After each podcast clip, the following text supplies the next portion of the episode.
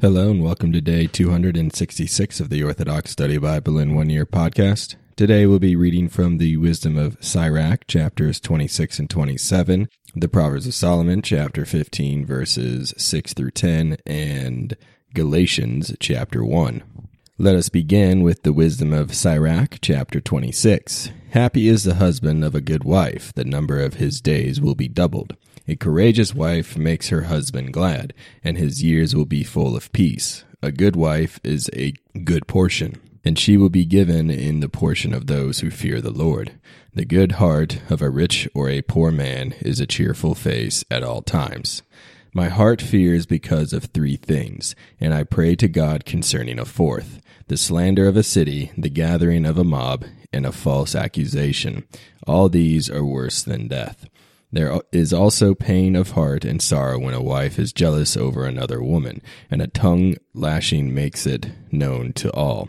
An evil wife is like an ox yoke that shakes to and fro, and to take hold of her is like grabbing a scorpion. A drunken wife is very wrathful, and she will not conceal her shame. The fornication of a wife will be known by her haughty looks and her eyelids. Keep strong watch over a headstrong daughter, lest she find some liberty and make the most of it. Be on guard against her shameless eye and do not be amazed if she trespasses against you. Her mouth will open like a thirsty traveler's and drink from any water nearby. She will sit down before every tent peg and open her quiver to any arrow. A wife's grace will delight her husband, and her skill will put fat on his bones. A silent wife is a gift from the Lord, and there is nothing worth as much as a disciplined soul. A modest wife is blessing upon blessing, and there is no scale adequate to weigh a self controlled soul. Like the sun rising in the Lord's heaven is the beauty of a good wife in the ordering of her house. Like a lamp shining on the holy lampstand is the beauty of a countenance in the prime of life. Beautiful feet with a steady heart are like golden pillars on a silver base. My heart is grieved by two things, and because of a third, anger arises within me. A man of war in want because of poverty, men of intelligence who suffer contempt, and a man who turns back from righteousness to sin. The Lord will prepare this one for the sword. With difficulty, a merchant will deliver himself from wrongdoing, and a peddler will not be acquitted from sin. Wisdom of Sirach, chapter 27. Many have sinned to make a profit, and he who seeks riches will turn away his eyes. As a stake will be driven tightly between fitted stones, so sin will be wedged between selling and buying. If a man does not hold steadfastly to the fear of the Lord, his house will be soon overturned. When a sieve is shaken, the refuse remains. So a man's filth remains in the way he reasons. As a furnace tests a potter's vessels, so the test of a man is in the way he reasons. As fruit reveals how a tree is cultivated, so a man's reasoning process reveals his heart.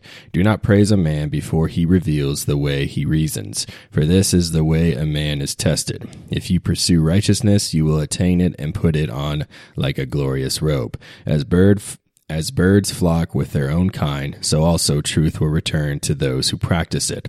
As a lion lies in wait for his prey, so sin lies in wait for those who do wrong. The talk of a godly man is always wise, but a fool changes like the moon. Among senseless men, limit your time. Instead, spend it with men of understanding. The talk of fools is offensive, and they laugh at the lewdness of sin. Speech filled with swearing will make one's hair stand on end and quarreling will make one stop his ears. The quarreling of the arrogant leads to bloodshed, and their abusive language is hard on the ears. He who reveals secrets destroys his credibility, and he will not find a friend for life. Love your friend and be trustworthy with him. But if you reveal his secrets, do not pursue him closely. For as surely as a man has destroyed his enemy, so you have destroyed the friendship of your neighbor.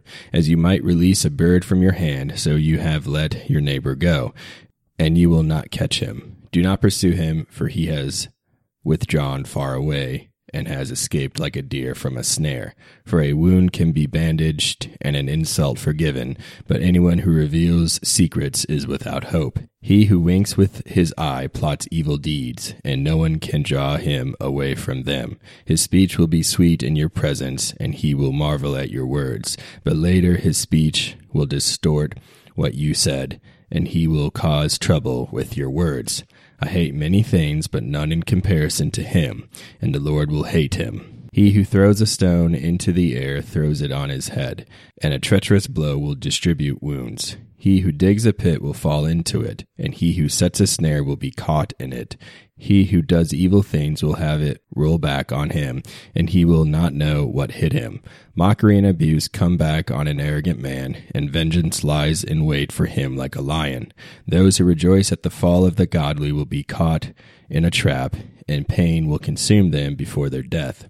Anger and wrath, these are also abominations, and a sinful man shall possess both. Proverbs of Solomon, chapter 15, verse 6. In an abundant righteousness there is much strength, but the ungodly shall utterly perish from the earth. In the houses of the righteous there is much strength, but the fruits of the ungodly shall perish. The lips of the wise are bound by perception, but the hearts of those without discernment are not safe. The sacrifices of the ungodly are an, an abomination to the Lord, but the prayers of the upright are acceptable with him. The ways of the ungodly are an, an abomination to the Lord, but he loves those who pursue righteousness. Galatians chapter 1. Paul, an apostle, not from men nor through man, but through Jesus Christ and God the Father who raised him from the dead, and all the brethren who are with me, to the churches of Galatia. Grace to you and peace from God the Father and our Lord Jesus Christ, who gave himself for our sins, that he might deliver us from this present evil age, according to the will of our God and Father, to whom be glory forever and ever. Amen. I, mar- I marvel that you are turning away so soon from him who called you in the grace of Christ to a different gospel, which is not another. But there are some who trouble you and want to pervert the gospel of Christ. But even if we, or an angel from heaven, preach any other gospel to you than what we have preached to you, let him be accursed. As we have said before, so now I say again, if anyone preaches any other gospel to you than what you have received, let him be accursed. For do I now persuade men or God? Or do I seek to please men? For if I still pleased men, I would not be a bondservant of Christ. But I make known to you, brethren, that the gospel which was preached by me is not according to man. For I neither received it from man, nor was I taught it, but it came through the revelation of Jesus Christ. For you have heard my former conduct in Judaism, how I persecuted the church of God beyond measure and tried to destroy it. And I advanced in Judaism beyond many of my contemporaries in my own nation being more exceedingly zealous for the traditions of my fathers. But when it pleased God, who separated me from my mother's womb, and called me through his grace to reveal his Son in me, that I might preach him among the Gentiles, I did not immediately confer with flesh and blood, nor did I go up to Jerusalem to those who were apostles before me. But I went to Arabia, and returned again to Damascus. Then after three years, I went up to Jerusalem to see Peter, and remained with him fifteen days.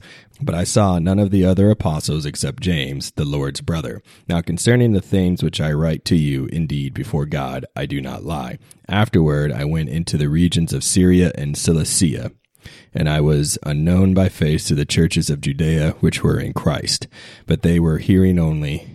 He who formerly persecuted us now preaches the faith which he once tried to destroy, and they glorified God in me.